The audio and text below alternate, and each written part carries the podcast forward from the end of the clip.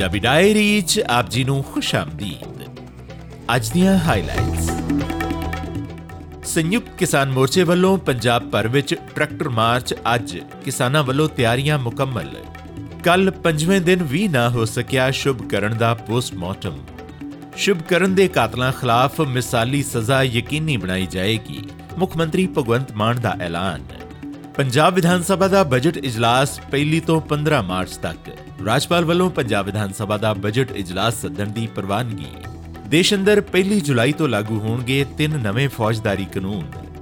ਤੇ ਪ੍ਰਧਾਨ ਮੰਤਰੀ ਨਰਿੰਦਰ ਮੋਦੀ ਵੱਲੋਂ ਦੇਸ਼ ਦਾ ਵਿਕਾਸ ਭਾਜਪਾ ਦੇ ਦੂਜੇ ਕਾਰਜਕਾਲ ਵਿੱਚ ਸਭ ਤੋਂ ਤੇਜ਼ੀ ਨਾਲ ਹੋਏ ਹੋਣ ਦਾ ਦਾਅਵਾ। ਸੰਯੁਕਤ ਕਿਸਾਨ ਮੋਰਚੇ ਨੇ ਐਮਐਸਪੀ ਦੀ ਕਾਨੂੰਨੀ ਗਾਰੰਟੀ ਅਤੇ ਹੋਰਨਾਂ ਕਿਸਾਨੀ ਮੰਗਾਂ ਦੇ ਹੱਲ ਵਾਸਤੇ ਅੱਜ 26 ਫਰਵਰੀ ਨੂੰ ਪੰਜਾਬ ਭਰ ਵਿੱਚ ਟਰੈਕਟਰ ਮਾਰਚ ਕੱਢਣ ਦਾ ਫੈਸਲਾ ਕੀਤਾ ਹੈ। ਇਸ ਵਾਸਤੇ ਸੰਯੁਕਤ ਕਿਸਾਨ ਮੋਰਚੇ ਨੇ ਤਿਆਰੀਆਂ ਮੁਕੰਮਲ ਕਰ ਲਈਆਂ ਨੇ। ਅੱਜ ਵੱਡੀ ਗਿਣਤੀ ਵਿੱਚ ਕਿਸਾਨਾਂ ਵੱਲੋਂ ਸੁਬਾਈ ਅਤੇ ਕੌਮੀ ਮਾਰਗਾਂ ਉੱਪਰ ਟਰੈਕਟਰ ਮਾਰਚ ਕੱਢੇ ਜਾਣਗੇ ਅਤੇ ਭਾਰਤੀ ਸਮੇਂ ਅਨੁਸਾਰ ਸਵੇਰੇ 11 ਵਜੇ ਤੋਂ ਦੁਪਹਿਰ 3 ਵਜੇ ਤੱਕ ਸੜਕਾਂ ਕਿਨਾਰੇ ਟਰੈਕਟਰ ਖੜੇ ਕਰਕੇ ਕੇਂਦਰ ਸਰਕਾਰ ਵਿਰੁੱਧ ਰੋਸ ਪ੍ਰਦਰਸ਼ਨ ਕੀਤਾ ਜਾਏਗਾ। ਇਸ ਮੌਕੇ ਤੇ ਸੂਬੇ ਭਰ ਵਿੱਚ 100 ਤੋਂ ਵੱਧ ਥਾਵਾਂ ਉੱਪਰ ਕਿਸਾਨਾਂ ਵੱਲੋਂ WTO ਯਾਨੀ ਵਰਲਡ ਟ੍ਰੇਡ ਆਰਗੇਨਾਈਜੇਸ਼ਨ ਦੇ ਪੁਤਲੇ ਵੀ ਫੂਕੇ ਜਾਣਗੇ। ਦੂਜੇ ਪਾਸੇ ਪਟਿਆਲਾ ਦੇ ਰਜਿੰਦਰਾ ਹਸਪਤਾਲ 'ਚ ਰੱਖੀ ਨੌਜਵਾਨ ਕਿਸਾਨ ਸ਼ੁਭਕਰਨ ਸਿੰਘ ਦੀ ਲਾਸ਼ ਦਾ ਪੰਜਵੇਂ ਦਿਨ ਵੀ ਕੱਲ ਸੰਸਕਾਰ ਨਹੀਂ ਹੋ ਸਕਿਆ। ਭਾਰਤੀ ਕਿਸਾਨ ਯੂਨੀਅਨ ਏਕਤਾ ਉਗਰਾਹਾਂ ਦੇ ਜਨਰਲ ਸਕੱਤਰ ਸੁਖਦੇਵ ਸਿੰਘ ਕੋਕਰੀ ਕਲਾ ਨੇ ਕਿਹਾ ਕਿ ਸੰਯੁਕਤ ਕਿਸਾਨ ਮੋਰਚੇ ਦੇ ਸੱਦੇ ਉੱਤੇ ਪੰਜਾਬ ਦੀਆਂ ਸਮੁੱਚੀਆਂ ਕਿਸਾਨ ਜਥੇਬੰਦੀਆਂ ਨੇ ਟਰੈਕਟਰ ਮਾਰਚ ਦੀਆਂ ਤਿਆਰੀਆਂ ਮੁਕੰਮਲ ਕਰ ਲਈਆਂ ਹਨ। ਅੱਜ ਵੱਡੀ ਗਿਣਤੀ ਵਿੱਚ ਕਿਸਾਨ ਆਪੋ ਆਪਣੇ ਟਰੈਕਟਰ ਲੈ ਕੇ ਕੇਂਦਰ ਸਰਕਾਰ ਵਿਰੁੱਧ ਰੋਸ ਪ੍ਰਦਰਸ਼ਨ ਕਰਨਗੇ। ਉਹਨਾਂ ਕਿਹਾ ਕਿ ਕੇਂਦਰ ਸਰਕਾਰ ਵੱਲੋਂ ਕਿਸਾਨਾਂ ਨੂੰ ਹਰ ਸਮੇਂ ਨਜ਼ਰਅੰਦਾਜ਼ ਕੀਤਾ ਜਾਂਦਾ ਹੈ। ਇਸ ਕਰਕੇ ਕੇਂਦਰ ਸਰਕਾਰ ਵੱਲੋਂ ਤਿੰਨ ਖੇਤੀ ਕਾਨੂੰਨ ਰੱਦ ਕਰਨ ਸਮੇਂ ਕਿਸਾਨਾਂ ਦੀਆਂ ਮੰਨੀਆਂ ਮੰਗਾਂ ਅੱਜ 2 ਸਾਲ ਬਾਅਦ ਵੀ ਪੂਰੀਆਂ ਨਹੀਂ ਹੋ ਸਕੀਆਂ। ਦੂਜੇ ਪਾਸੇ 21 ਫਰਵਰੀ ਨੂੰ ਪੁਲਿਸ ਦੀ ਗੋਲੀ ਲੱਗਣ ਕਾਰਨ ਫੌਤ ਹੋਏ 23 ਸਾਲਾ ਕਿਸਾਨ ਸ਼ੁਭਕਰਨ ਸਿੰਘ ਦਾ ਕੱਲ ਪੰਜਵੇਂ ਦਿਨ ਵੀ ਪੋਸਟਮਾਰਟਮ ਨਹੀਂ ਹੋ ਸਕਿਆ। ਉਸ ਦੇ ਪਰਿਵਾਰਕ ਮੈਂਬਰ ਅਤੇ ਕਿਸਾਨ ਆਗੂ ਉਸ ਦੀ ਮੌਤ ਵਾਸਤੇ ਜ਼ਿੰਮੇਵਾਰ ਵਿਅਕਤੀਆਂ ਖਿਲਾਫ ਕਤਲ ਕੇਸ ਦਰਜ ਕਰਨ ਦੀ ਮੰਗ ਤੇ ਅੜੇ ਹੋਏ ਹਨ। ਇਸ ਮਾਮਲੇ 'ਚ ਪੁਲਿਸ ਨੇ ਦਾਅਵਾ ਕੀਤਾ ਹੈ ਕਿ ਸ਼ੁਭਕਰਨ ਸਿੰਘ ਦੀ ਮੌਤ ਦੀ ਘਟਨਾ ਹਰਿਆਣਾ ਵਿੱਚ ਵਾਪਰੀ ਹੈ, ਜਿਸ ਕਰਕੇ ਇਸ ਸੰਬੰਧੀ ਕੋਈ ਵੀ ਕਾਰਵਾਈ ਹਰਿਆਣਾ ਪੁਲਿਸ ਵੱਲੋਂ ਹੀ ਕੀਤੀ ਜਾਣੀ ਬਣਦੀ ਹੈ।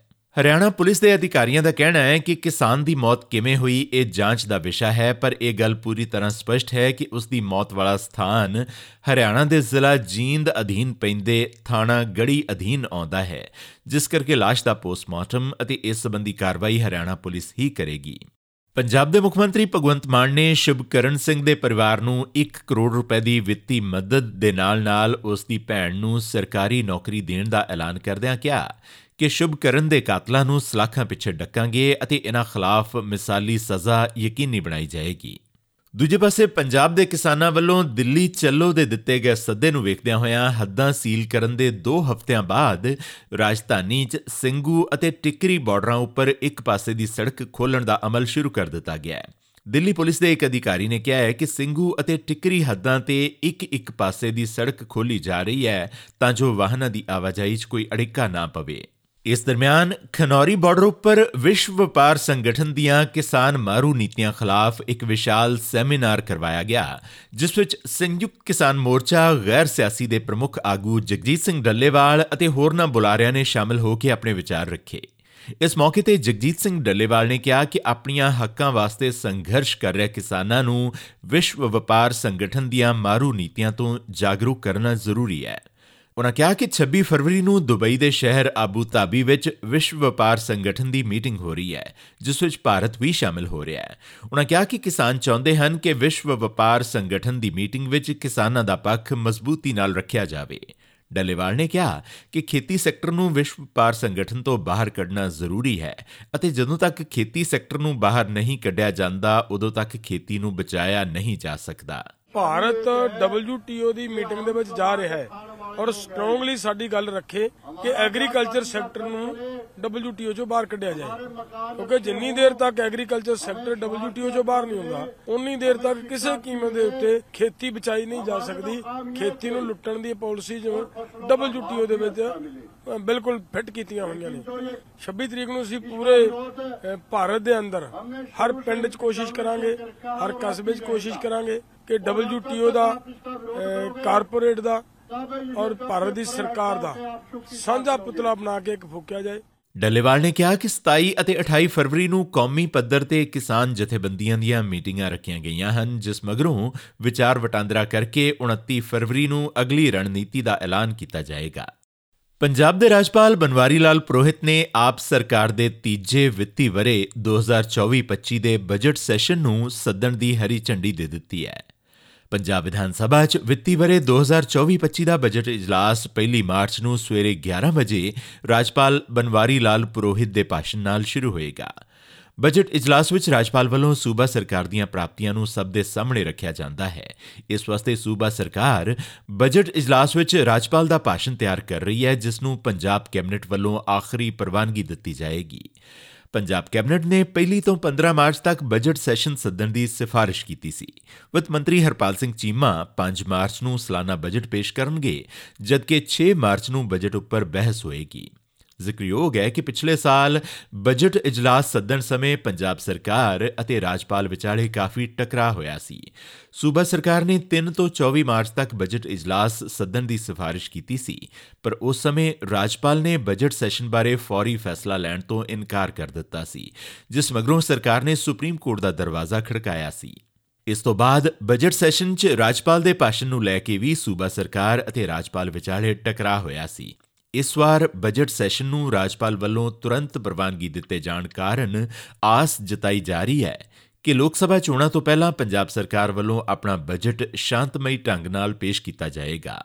ਉਧਰ ਕਿਸਾਨਾਂ ਉੱਪਰ ਤਸ਼ੱਦਦ ਸੰਬੰਧੀ ਕੇਂਦਰ ਸਰਕਾਰ ਅਤੇ ਹਰਿਆਣਾ ਦੀ ਖੱਟੜ ਸਰਕਾਰ ਦੀ ਨਿੰਦਾ ਕਰਦਿਆਂ ਪੰਜਾਬ ਵਿਧਾਨ ਸਭਾ 'ਚ ਵਿਰੋਧੀ ਧਿਰ ਦੇ ਨੇਤਾ ਪ੍ਰਤਾਪ ਸਿੰਘ ਬਾਜਵਾ ਨੇ ਐਲਾਨ ਕੀਤਾ ਕਿ ਸ਼ੁਭ ਕਰਨ ਦੀ ਮੌਤ ਸੰਬੰਧੀ ਕੇਸ ਦਰਜ ਕੀਤੇ ਬਿਨਾਂ ਪੰਜਾਬ ਵਿਧਾਨ ਸਭਾ ਦਾ ਬਜਟ ਸੈਸ਼ਨ ਸ਼ੁਰੂ ਨਹੀਂ ਹੋਣ ਦਿੱਤਾ ਜਾਏਗਾ।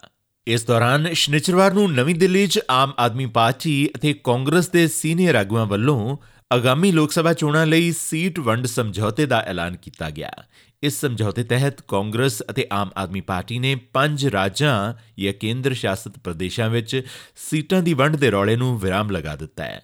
ਦੋਵੇਂ ਪਾਰਟੀਆਂ ਦੀ ਹੁਣ ਦਿੱਲੀ ਤੋਂ ਇਲਾਵਾ ਚੋਣ ਭਾਈਵਾਲੀ ਹਰਿਆਣਾ, ਚੰਡੀਗੜ੍ਹ, ਗੁਜਰਾਤ ਅਤੇ ਗੋਆ ਤੱਕ ਤੈਅ ਹੋ ਗਈ ਹੈ।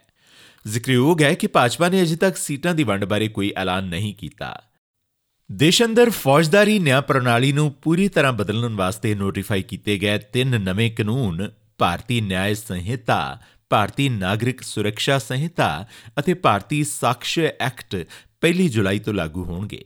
ਤਿੰਨੋਂ ਕਾਨੂੰਨਾਂ ਨੂੰ ਪਿਛਲੇ ਸਾਲ 21 ਦਸੰਬਰ ਨੂੰ ਸੰਸਦ ਵਿੱਚ ਪ੍ਰਵਾਨਗੀ ਮਿਲ ਗਈ ਸੀ ਅਤੇ ਰਾਸ਼ਟਰਪਤੀ ਦ੍ਰੋਪਦੀ ਮੁਰਮੂ ਨੇ 25 ਦਸੰਬਰ ਨੂੰ ਇਹਨਾਂ ਕਾਨੂੰਨਾਂ ਨੂੰ ਆਪਣੀ ਸਹਿਮਤੀ ਦੇ ਦਿੱਤੀ ਸੀ। ਭਾਰਤ ਦੇ ਪ੍ਰਧਾਨ ਮੰਤਰੀ ਨਰਿੰਦਰ ਮੋਦੀ ਨੇ ਕਿਹਾ ਕਿ ਉਹਨਾਂ ਦੀ ਸਰਕਾਰ ਦੇ ਕਾਰਜਕਾਲ ਦੌਰਾਨ ਜੋ ਵਿਕਾਸ ਹੋਇਆ ਹੈ, ਉਹ ਪਿਛਲੇ 6-7 ਦਹਾਕਿਆਂ ਦੇ ਵਿਕਾਸ ਨਾਲੋਂ ਕਈ ਗੁਣਾ ਵੱਧ ਹੈ। ਉਹਨਾਂ ਦਾਅਵਾ ਕੀਤਾ ਕਿ ਜਿੱਥੇ ਹੋਰਨਾਂ ਤੋਂ ਆਸ ਖਤਮ ਹੋ ਜਾਂਦੀ ਹੈ, ਉੱਥੇ ਮੋਦੀ ਦੀ ਗਾਰੰਟੀ ਸ਼ੁਰੂ ਹੁੰਦੀ ਹੈ। ਪ੍ਰਧਾਨ ਮੰਤਰੀ ਨੇ ਬੀਤੇ ਦਿਨ ਬਠਿੰਡਾ ਸਮੇਤ ਪੰਜ ਥਾਵਾਂ ਉੱਪਰ ਏਮਸ ਦਾ ਵਰਚੁਅਲੀ ਉਦਘਾਟਨ ਕੀਤਾ। ਇਸ ਤੋਂ ਇਲਾਵਾ ਦਵਾਰਕਾ 'ਚ ਦੇਸ਼ ਦਾ ਸਭ ਤੋਂ ਲੰਬਾ ਕੇਬਲ ਪੁਲ ਲੋਕ ਅਰਪਣ ਕੀਤਾ। ਪ੍ਰਧਾਨ ਮੰਤਰੀ ਨੇ ਗੁਜਰਾਤ ਵਿੱਚ ਪੰਜਕੂਈ ਸਮੁੰਦਰੀ ਤਟ ਉੱਪਰ ਸਕੂਬਾ ਡਾਈਵਿੰਗ ਕੀਤੀ ਅਤੇ ਪਾਣੀ ਅੰਦਰ ਡੁੱਬੀ ਭਗਵਾਨ ਕ੍ਰਿਸ਼ਨ ਦੀ ਪ੍ਰਾਚੀਨ ਦਵਾਰਕਾ ਨਗਰੀ ਦੇ ਦਰਸ਼ਨ ਕਰਕੇ ਨਾਲ ਹੀ ਉੱਥੇ ਪੂਜਾ ਵੀ ਕੀਤੀ। ਇਸੀ ਅੱਜ ਦੀ ਪੰਜਾਬੀ ਡਾਇਰੀ। ਤੁਹਾਡਾ ਦਿਨ ਸ਼ੁਭ ਰਵੇ। ਹੁਣ ਇਜਾਜ਼ਤ ਦਿਓ।